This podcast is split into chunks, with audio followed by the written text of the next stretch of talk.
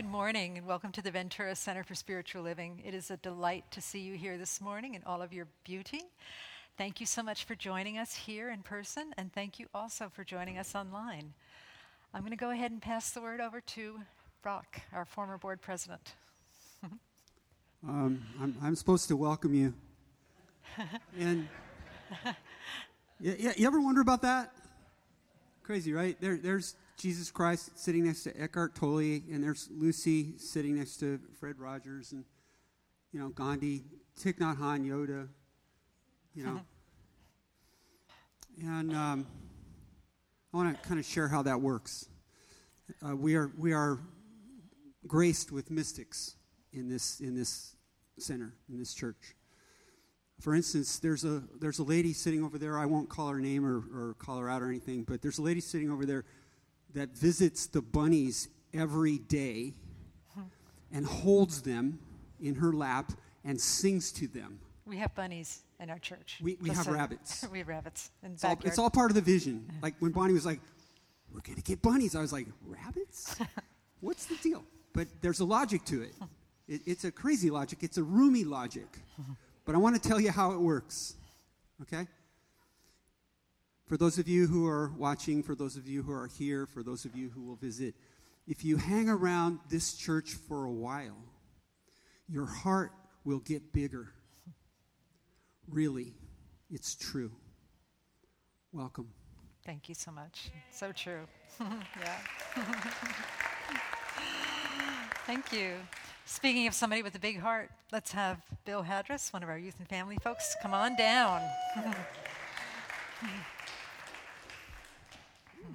My fans are here today. Yes, every day.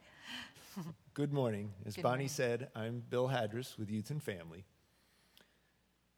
I'd like to ask Have you ever been excited, anticipating something, and scared, maybe feeling hesitant at the same time? Many, maybe all of us have. I have heard that this state of being a combination of blessing and hesitation is called blessitation. what gifts can be discovered during moments of blessitation? If you remember, we all have superpowers. Powers like love, grace, wisdom, and courage, many more. We also call those God qualities. When we use our courage in moments of blessitation, we move past our fear and discover our other powers or talents that we have. We can say, Something good will come from this. I am curious what that will be. When we have the courage to bless a situation and know we can find positive growth from the experience, we can learn to be more curious than worried or afraid. The good possibilities are endless. The more we do it, the better we feel, and the better the results. So let's practice. I invite you to close your eyes, take a breath, and think of something that you're about to do that makes you feel nervous or hesitate. Or maybe something you've been putting off, hesitating for a while.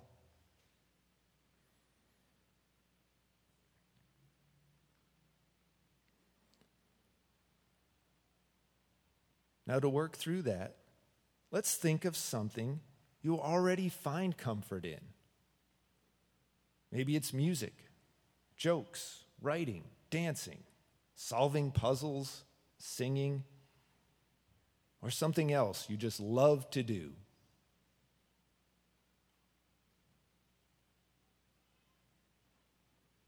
How does it feel to do something you love to do?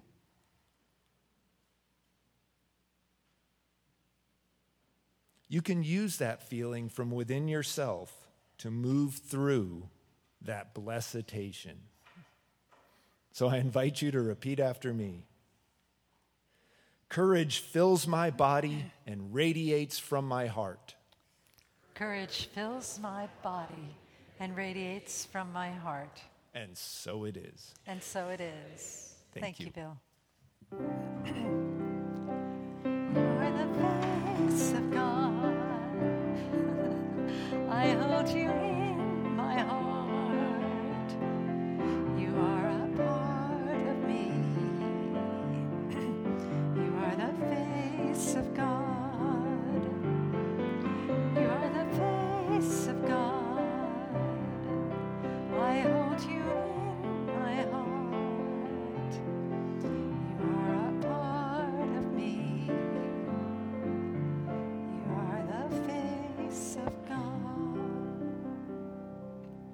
Thank you, everyone. We'll have Mary Kerrigan offer us a prayer. Good morning. Will the practitioners and ministers please rise and support us in prayer?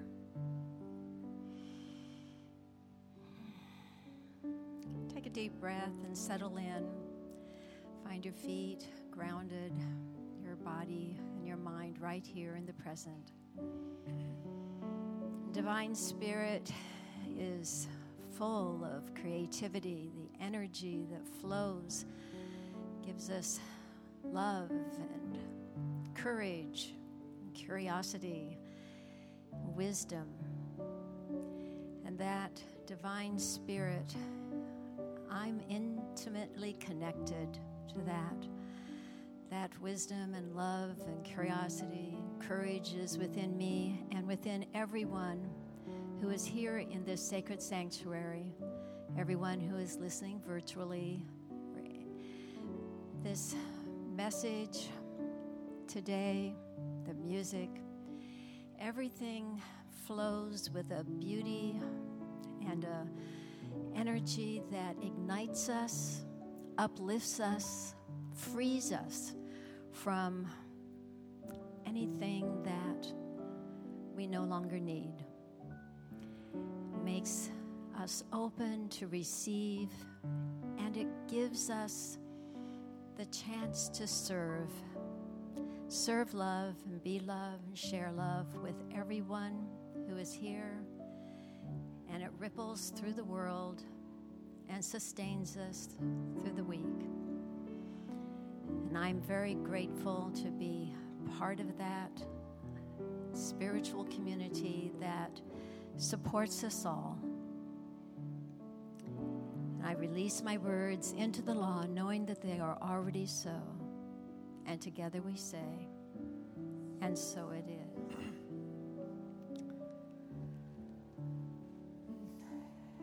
We give thanks to Mary, excuse me, for blessing us with her words. And we settle into our seats, breathing deeply, allowing ourselves to be still and know as we listen to the words of our sacred reading provided for us today by Christine Both, as our usual reader is traveling this morning. So let us listen with an open heart, an open mind, and an open being. And so it is. An excerpt from Looking for Emerald City by Chip Fraser.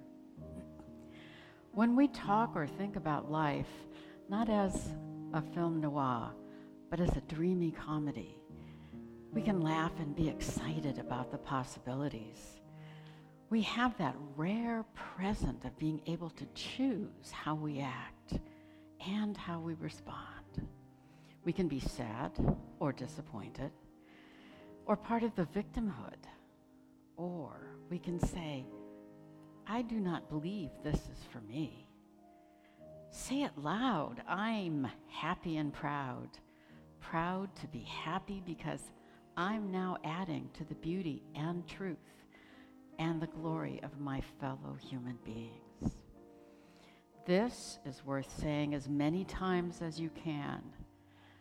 Life is about gratitude, and when you are thankful, you are happy. And when you're happy, life is more entertaining, fascinating, positive, plentiful, wonderful, and worth every second. But we have been told that it is certainly impossible to live every moment with a smile on your face and a song in your heart. I say happiness is a choice and a habit. Practice being happy. and you will be. We have the necessary ingredients to find joy in virtually every moment in our life. I'm making it my commitment to be happy, to be in that state of bliss where I can say no to depression and anger and any of those terms and feelings that keep me out of my natural state.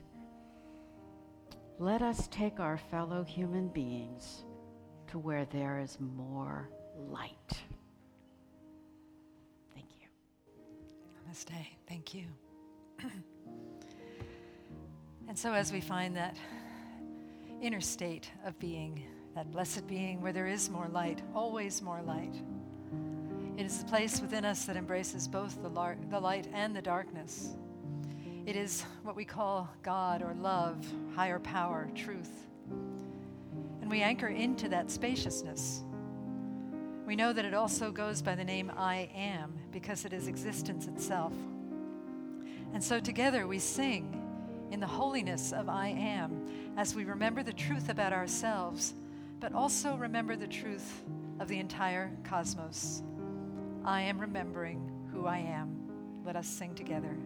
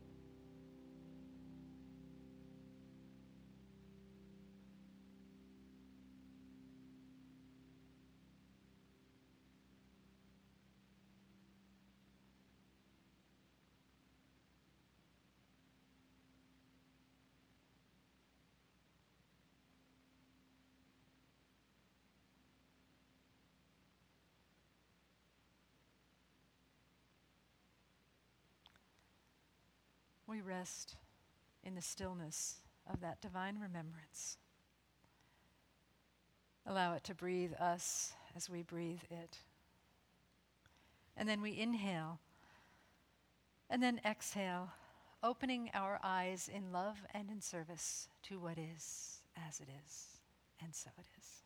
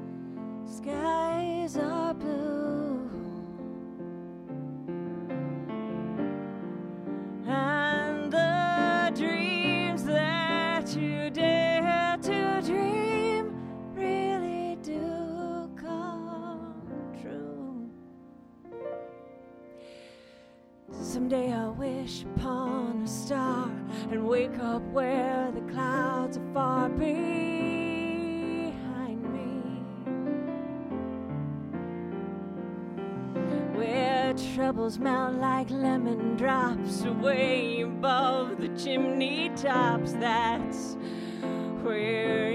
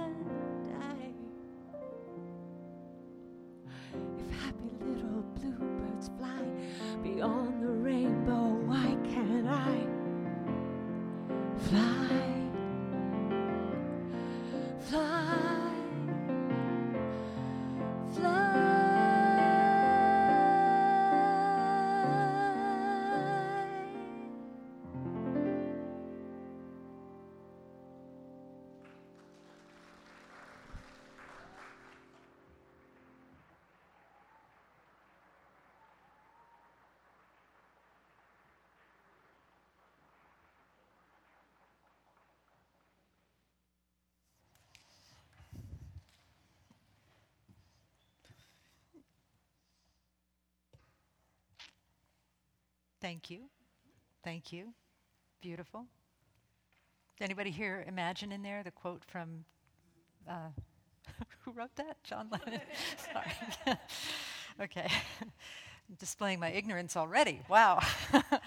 so um, I think many of you probably saw the newsletter and, and recognize this lovely face here. This is our guest, Chip Fraser, who wrote a book called Looking for Emerald City, hence the song from our beloved Margaret and Chris. So um, without further ado, I'm going to go, go ahead and call uh, Chip up here, have, have a seat, and we're going to talk about his book today. So we can all learn. Yay! Here it is. Hi, Hello. how's it going? Good. Good. What you know good? What do I know good? Yeah. That's such a loaded question. It's everything. well, p- most people probably don't even know what that means, right? Because you're from North Carolina, and you know you know that phrase. What you know good?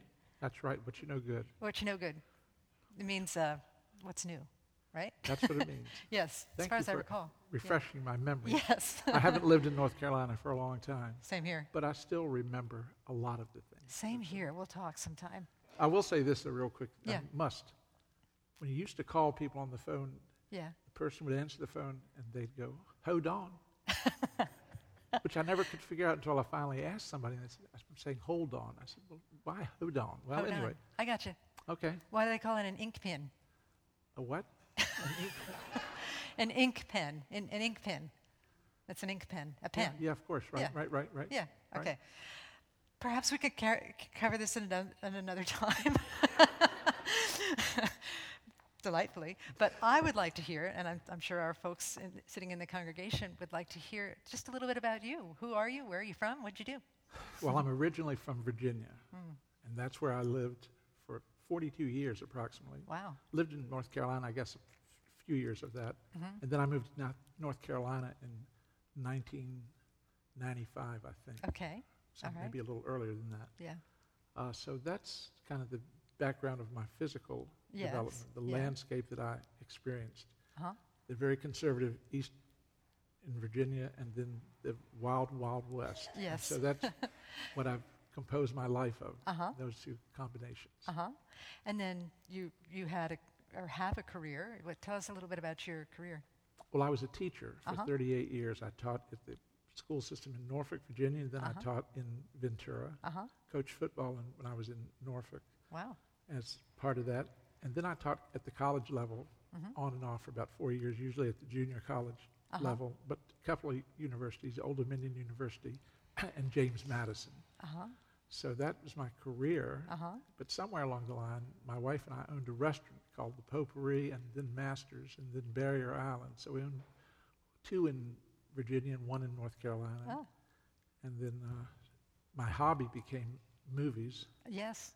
And I had a great deal of fun with that, although it has never really proved that financially resourceful, but it has been fun.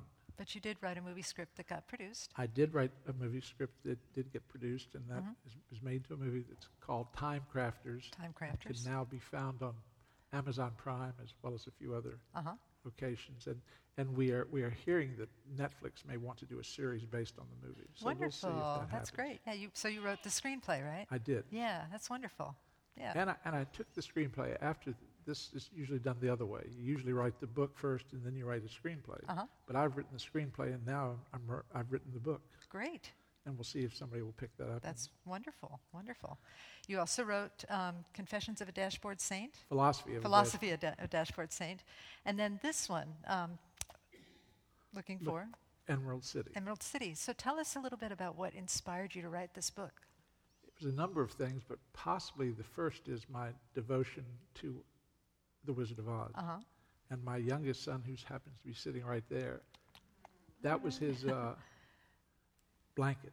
Oh. Whenever things were not going quite right, he want, would want to watch The Wizard of Oz. Uh-huh. And my oldest son would come and say, Get Byron's blanket, turn on the TV. He has Ah. to watch The Wizard of Oz. Yeah. So that was the first thing I think about it. And then from there, I figured out that there was so much meaning to life in that one movie, that one book. And Yes. having read the book and watched the movie countless times, Yes. uh, I just found the parallels that it has with our day to day. They're looking for a destination Right. as beautiful as Emerald City, Right. and then having a yellow brick road, which we all have our own yellow brick road. Yes, absolutely. So it sounds like a big metaphor, right? I, it is a big metaphor. Yes, yes. I'm going to ask the congregation a quick question. Is there anyone here who hasn't seen The Wizard of Oz? Raise your hand. Kenny. Stop that. Okay, we got plans after church. oh, goodness. Yeah, so, um, so the title intrigued you in terms of writing the book, and, but what, what um, in general, what did you want to, sh- like, you know, when you write a book, you're sharing a part of yourself, you're sharing a part of your story. So, what was most important for you to share in the writing of this book?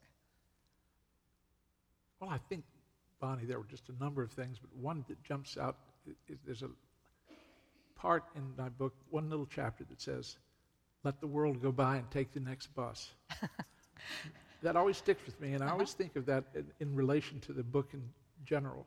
That this is a big world, there are a lot of things going on, but you don't have to do it right then and there. You have to plan for it, or, or not plan for it. You have to be patient, rest for the time to come that's right for the, us to do that. Right, right. So that is one of the things I think that inspired the uh, the whole book. yeah. It's So, ongoing. say that phrase again. The whole world is going by. Stop, stop, let let stop, let the world go by and take the next bus. Yes. Because it's going to be there tomorrow. Right. What you want to accomplish or what you feel you, the need to accomplish, you don't have to do it right then and there. Right, right. So I think that urgency is, is sometimes overrated. Yeah, yeah. Sometimes we have to have it, but not always. Sometimes it's right, and I, I would I would probably call that in terms of this teaching like pushing the miracle, like trying to trying to do Yep. have things happen in, in our time versus the divine timing. And divine timing is always perfect. Yes, right? yes, yeah. it is. But I've never heard that thing about the bus before, so that's kind of awesome. Well, it's too bad that buses are not as popular as they once were. well, And they are I- where I'm from, from New York, you know. So. yes, of course, Yeah. in New York and Yeah. San Francisco and places like that. Yeah. But uh, I, I just feel that we we have put ourselves in such a period of uh, if we don't do it now, when's it going to get done? Exactly. And it's going to get done. It's exhausting. at the, uh, as you have said countless times before, that we have this whole universe that is there to support us. Yes. So I, Isn't that a beautiful thing? yeah, it is a beautiful. Yeah, and it's exhausting to try and rush rush God's time because it, and it's kind of futile in a way, you know. Yeah. Well, I felt like if it was all on me to do the things I want to do, I, I would never get them done. And, that, and getting back to what Bill said earlier about blessification, is Bless- that was the term? Yeah, I think that, so. but that we have that, that happen, that Yeah. we, we're anxious and that we're excited at the same time. Yes, yes. And then that, that, that's Yeah. a, good, it's a good feeling, but it can sometimes be a little uh, daunting, Can bring up a little fear. Yeah. a little fear. Yeah, of course. Yeah. So I, I noticed um, certain things in your um, in your book that I thought were really interesting and really relevant to what we teach here. And I'm going to read a quote. Um, this is from a, I, I just label it as a garden. I don't remember what uh, what the chapter title was, but I wrote the garden, page 71, and it says, "You do not and should not wait for happiness because it's right here, right now." The so called garden is blooming all around you. And thanks to time crunches, envy, advertising, and everyone being told what we should look like, act like, feel like, and be like, we are content to wait until it, meaning happiness, comes true. So it sounds like you're saying that we tend we have a tendency to postpone our joy or our happiness. Yeah. Tell us a little bit about that. Well, I think that every time I think about that, that we are, we put the, we put the pressure on ourselves. Of course, the pressure might come from external sources, but Yeah. eventually we, it boils down to us putting the pressure on ourselves. And as, Yeah. as we do that, uh, we eliminate the spontaneity that could occur and just how in things occurring in the time fashion. But I wanted to add something that I never put in the book that I forgot to put in, but one of the things that inspired that particular chapter. Uh-huh. Now, when I say chapter, my chapter is only about a page long. So some of them are a little longer, but short. pages, Yeah. It's great. short pages. But the there was a movie made called Being There with Peter Sellers, I Love that movie. and they talked about the garden in that. Yes. And of course, he was talking about one thing, and then the people asking him questions were talking about an entirely different thing that was much more uh, expanded to what he was thinking, because he was not really capable of uh, handling that, or chose not to. And I think that the, the garden is there. It's going to grow in the way it's supposed to grow. You can't force the garden to grow. The garden No. just it just grows organically, as they say, and, Yes. and I think that's the way it's supposed to happen. Yeah. How many of you have seen Being There? Great movie, right? Great movie. Yeah. Yeah. And there are so many beautiful metaphors with gardening. I think I think I've also asked this I think I asked this question recently, but how many of us have planted a seed and then dug it up to see if it's growing? I confess, I planted a whole lawn and did that, by the way. it was for my rabbits. I was really eager to have my rabbits have some, some grass to chew on, so, you know, dug it up. Didn't help, got to tell you. Good reason. yeah, and it seems like in, in, our, in our lives, just to, you know, r- make this relevant to those of you who haven't dug up a lawn recently, um, that we plant a seed in terms of prayer or intention or what have you, and then, and then we're like, hasn't worked yet what's wrong, God? It hasn't worked yet. Well, I guess I should just give up because it hasn't worked yet, right? But what if, as, as Chip says, it's supposed to work in God's perfect timing and then we don't have to push the universe and we allow our gardens to grow in their own pace? That is, I have found that to be true on Yeah. more occasions than not, and have learned in my 75 plus years. and just recently. Seriously? sev- that's Wow. right. I turned 75 in February. Mm. But in that, that 75 years, I have thought things should happen a lot quicker and should happen a lot better. Yeah. They didn't always measure up to my expectations. Yeah. But rather than regret them or fret of them, I just accept them. Yeah. I just, I just do. Yeah. And it's, it's, it's easier for me to do that than before when I'd worry about it. I've never been one for worry. I, I've more been uh, of the mind of Alfred E. Neuman from Mad Magazine. What me worry, you know, and then why worry? What doesn't do any good, so Yeah. I haven't. Yes. Stopped. Alfred E. Neuman is in the book. Yes, that's right. Yes. Uh, now, what was the quote again? What does he say? What me worry? What? Me But I- worry? I think right? it depends on how you say it. What? Me worry? yeah. I think that's, that's it. it. Yeah. Something like that. Yeah. So you are not a worrier. I'm not a worrier. That's lovely. and I try I try to keep things peaceful. And I was always growing up. I was the uh, I was the arbitrator in my family between my stepfather and mother and my sister. Uh-huh. They, they were all three argumentative, and, Oh. and they were all very good at it. And I was not I was not very good at it. Yeah. I, yeah. I was I got an F in that You particular. got an course. F in, in, in Worrying. worrying. Good for you. well, I think it probably helped me uh, yeah. Through life. That's awesome. Can I touch the hem of your garment so that I too may be like you? You can, Thank you. don't count on much happening there. But I, you're Okay. welcome to. All of you are welcome to. All right. That- Just rewriting the Bible right here. That's- right? there you go. Well, here's another thing that I really liked in your book, and it kind of goes with the theme with um, not not worrying. Um, but it seems like there's an alternative to, to worrying, and, and you, one of the things you said was acceptance. But I also like this thing. It's on page five, and it says solutions are closer than you think. And here's the rub: solutions are closer than you think if you are willing to try something different. What? Say more about that. Well, okay. Hmm. I, I just think that this, this term status quo is something that many people have adopted and go with. Yes. And the, and the follow up to that is that uh, the concept of change is frightening to a lot of people. Mhm.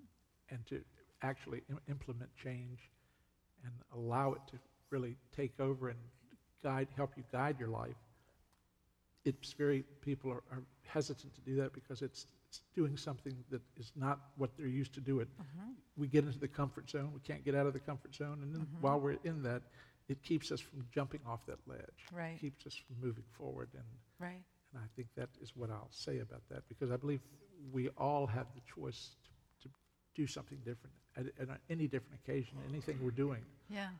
a job that you're unhappy with, that you don't leave, so you stay with it. And I've, I can't tell you how many people I've talked to, friends of mine, Mhm. that have said they've just retired. I said, "Well, You're glad to be retired, aren't you? Yeah, I hated my job. Oh. Well, how long did you stay there? 52 years. Wow. And you hated it? Why didn't you leave? Well, I couldn't leave. Why? Because I was making t- enough money, I couldn't replace it. So you gave up your happiness and to keep your comfort, Yeah. and you weren't that comfortable. Right. You know, Anyway, I didn't cross-examine him too much because Yeah. I felt like that that had been bullying or beating him up, and I didn't want to do that. Sure. So do something different. Do you do you have a particular system of guidance that you use to know what the different thing is? I'd love to say yes, but I'm just not that organized. Okay. there are things that come to me and they just pop in, and, and, and I deal with them at that level pretty Mhm, much. And mhm. it's it's uh, it's good and it's bad. I mean, I think it's wonderful that I am spontaneous and that, and I'm always ready to look at something different. Mhm. But it doesn't always work out because I have not taken the right plans, and I have to go back and kind of readjust myself. Yeah. And of course, that's the the t- concept of adaptability. I Yes, think is just yes. Mm. so important in all of our lives, and, and it's hard to be adaptable Yeah. sometimes. You know what? And it's the adaptability, and I think I think sometimes people are afraid to change or to look for a new a new solution.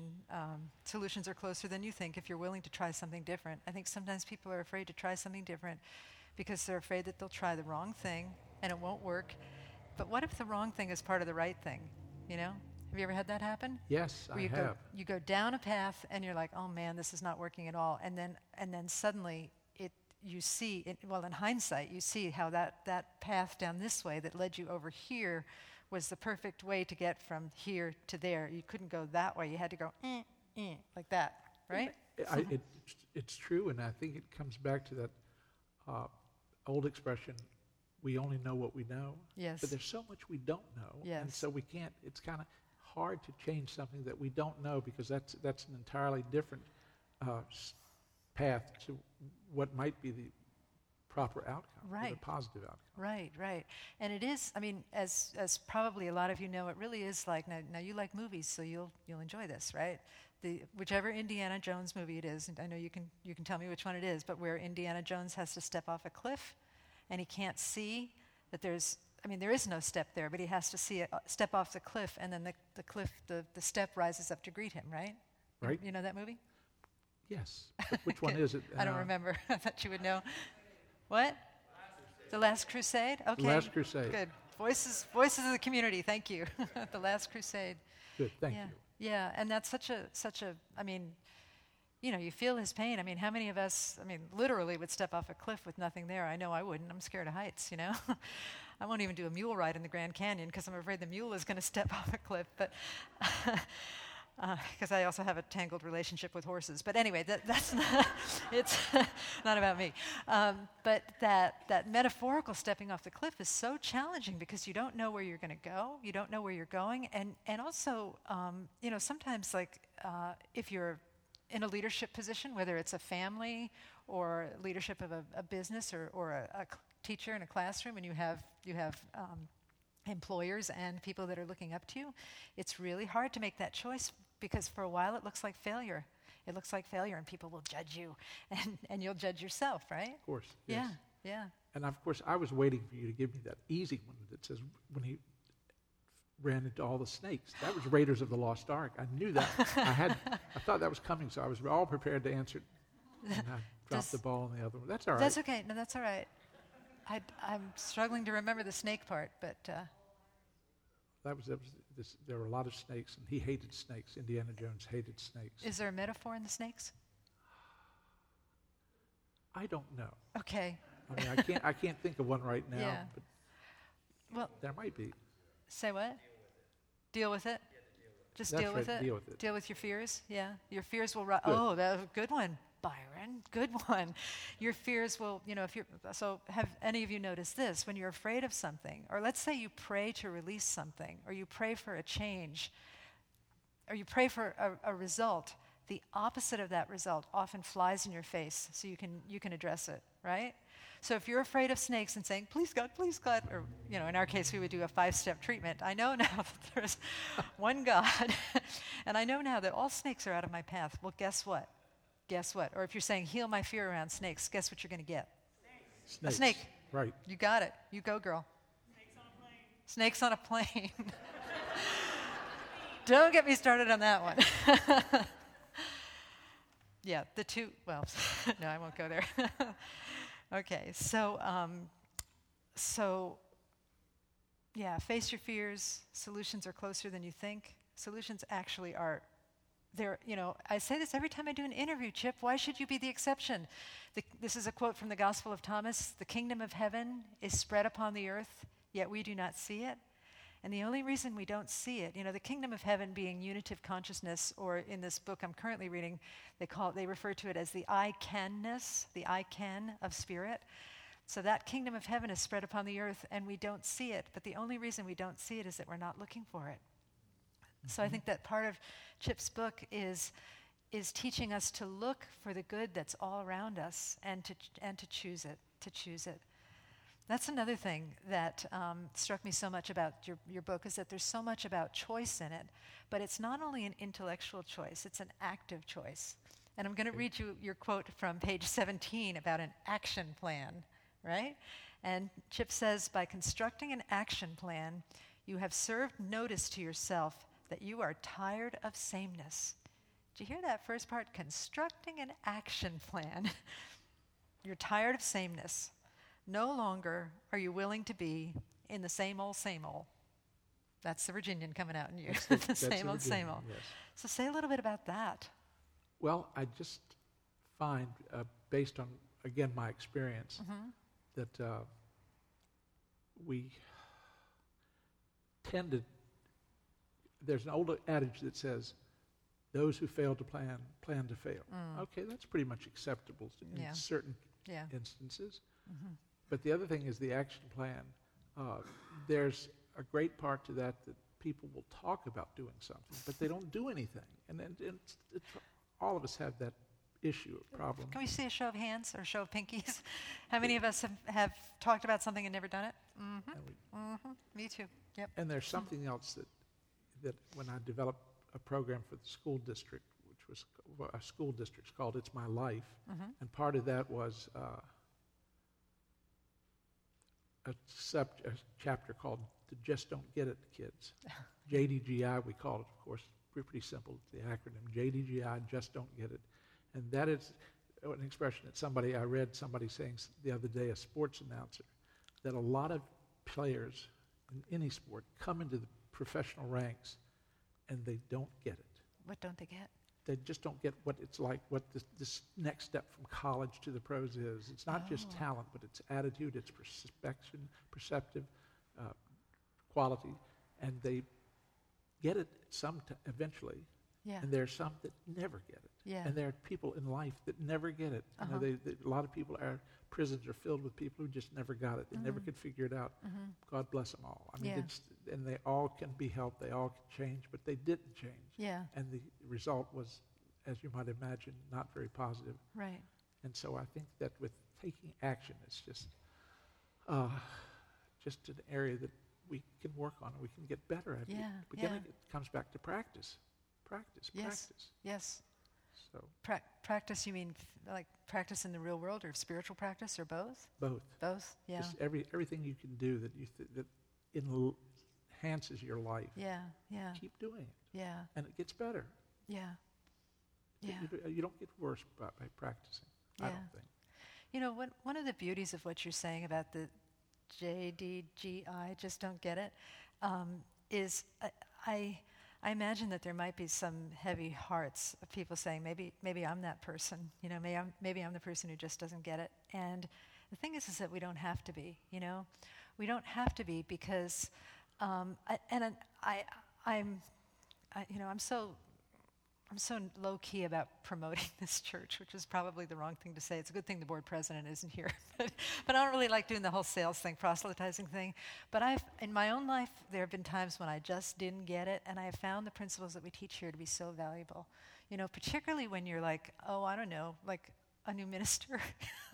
starting out in a church where you don't have a clue what you're doing and you just don't get it. You don't get what you're supposed to do. You don't get what you're supposed to be. And, and apply this to your own lives please. You know some place where you feel like you just are not fitting in and you're not getting it and you're swimming in this soup this soup of despair and this feeling of failure and this feeling of shame and how wonderful it is to be able to practice and do one foot put one foot in front of the other and start to recognize the feelings of failure or shame or anything else as opportunities, opportunities to go within and grow and say, okay, Spirit, what am I missing here? What am I missing here?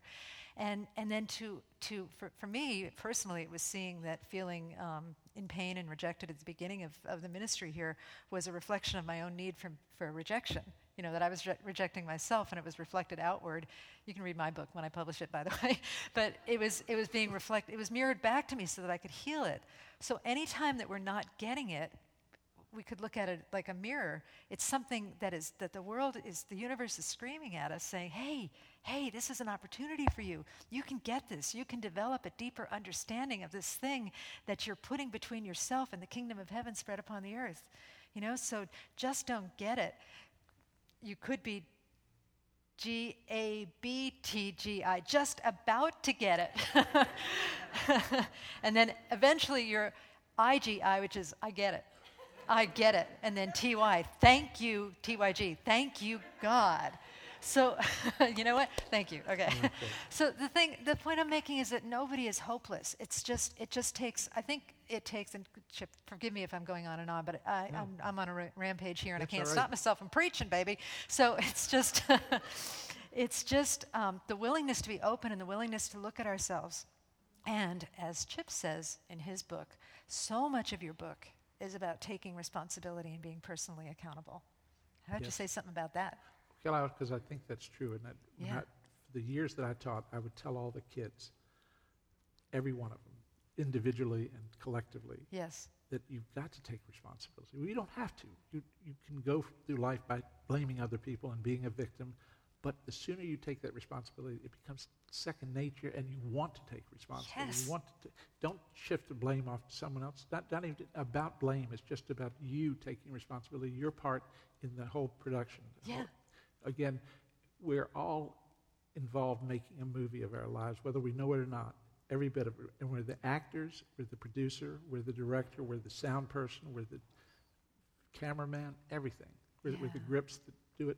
So this would, one of the things I learned, I taught for all those years, and in my last five years, I was the president of the teachers union in Ventura. Wow. And that's a big union. I had Yeah. a thousand teachers and psychologists and counselors and here, speech pathologists that were under my guidance or under my wing, and I had to defend them all against the, the principals, the parents, the kids themselves, everybody. And I just found when people ask me, says, well, that must have been a real joy to you after t- being in the classroom all that time for those kids. I said, the kids were easy. Oh. They were easy. Yeah. The, the, the administrators were hard. Yeah. And the teachers had the problems, and, and I have to listen to them. And I, and I think I won't put a finger on it because I want to take responsibility. Yeah, of uh, course. But part of the responsibility was that I allowed that to get to me, and I think it contributed to me having a stroke in 2017. Wow. I'm pretty sure that was 2014. Remember, I had it. I Yeah. think I've had a, I've had a couple of them. Really? But Yeah. I think I remember that so much of the fact, but I, by always taking the responsibility and being accountable for what my actions were, I didn't ever have to look for somebody to blame because I would blame myself. Yes. And Yes. it, it didn't feel bad. I'm not, and I'm not a masochist. Right, You know? I mean, right. just- Well, and the thing is, too, like you just said, you start to look for opportunities to, I think you said this, you start to look for opportunities to, to um, take responsibility. And actually, taking responsibility and being accountable, it, it can feel really good. Like sometimes we shame ourselves or we blame ourselves in a really harsh manner. And that, that probably means that we're blaming other people, too. You know, if we blame ourselves, there's only one of us. So if we are blaming ourselves, it means that we're projecting that blame onto others when, when we're not wise enough to, to look within. But it doesn't it doesn't have to be that way, right? I mean, you can take responsibility and accountability and be like, "Oh, wow, I discovered something about myself. Now I can I can set about to to speaking with God and understanding more about how could I do this differently. We may not even know, but we could do it differently in a way that that is a, a win-win for everyone. I Yeah. think that's well said. And I Yeah, believe that's thank you. the, yeah. win, the win-win with Yeah. what we're always looking for. Absolutely, and and that's when like um, you know you almost are grateful when you mess up because because you know that that the universe is giving you a sign that you have some growth and some personal work to do, and your life is going to be so much better once you do it. You know? Yep. Yeah. So you've experienced that too? Yes, I have. Yeah. Yeah. Mm, probably more times than I care to I know. admit. I know. Same here. And it's not really fun. Like in the first, I don't know, 24 hours or so, it's not really fun. But as you start to, as we start to sort of shift into that place of taking, being responsible, being accountable, recognizing that, that yes, other people do bad things too, and they can take responsibility for that. But while we're taking, we're taking responsibility for our part, which is, you know, sometimes as simple as allowing somebody to treat you badly instead of setting a nice boundary, right? It's all of, it's all of that. And it just, it, life becomes so much better and so much more of a joy when we really start to look at that accountability piece. I yeah. think so too. Yeah. You're awesome. I'm all for that. I am too. I can tell by your book too. Let me see if there's anything else. Uh, another big theme, and then, then we're going to have to, this one is going fast. We're going to have to stop pretty soon, but um, you also talked a lot about being present, being here, being in the now. Want to say a few words about that? Yes, I, I'd love to say it. But now remember, I'm saying this, and I've, I've written this. I don't always abide by what I write. and sometimes I forget what I've written and contradict myself. I will Yes. not, I'll try not to here. You're in good company if you do, by the way. Well, so. I, al- I always want to be in the present. yes. I'm, I fear that I'm not always in the present, and I sometimes lapse back to my old days in high school. I can be, I can live in the past quite easily, Mm-hmm. occasionally. I, I don't. My wife might disagree with me on this, but uh, I try and stay in the present. Mm-hmm. However, I'm sometimes more comfortable in the past because they were they were more the glory days, and I remember them yeah. when, when I had did not have some of the things that I've learned or that were not present then or that are present now. Yeah. Uh, I, I have always believed that if if we are address what is going on right now, it is much easier to face the future, and it's much better. It's much easier to handle the past.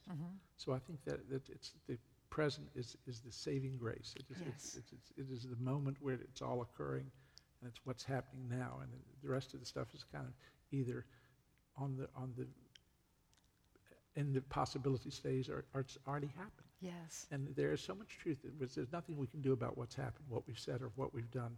We can only do something about what we could do or what Uh-huh. we are doing. Right. So that is just, it seems like common sense. It's really not that much common sense. I know, because the temptation to be in the past or to be projecting to the future is huge. Huge. But again, it's that kingdom of heaven thing. If we want to, if we want to reap the blessings of the, the kingdom of heaven that is spread upon the earth, we have to be there to do it. We have to be present to do it, right? Right. I think so. Yeah. Chip, we're going to have to close. But first of all, before I ask you one final question, I just want to tell you that I loved reading your book. There was just so much you in it and so much sincerity in your heart and your wisdom. It was just beautiful to read it. Thank you, Bonnie. Um, yeah, we're, we have it. We're offering it in the bookstore, and Chip will sign it for you if you like.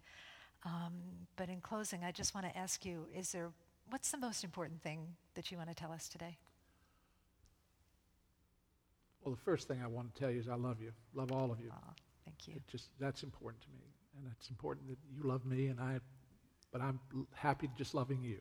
Mm. And the second thing I, I want to say is that uh, let the world go by and take the next bus. Namaste. Thank you. you did a fantastic job. Thank, you, so Thank much. Thank you so much. Sure. Oh.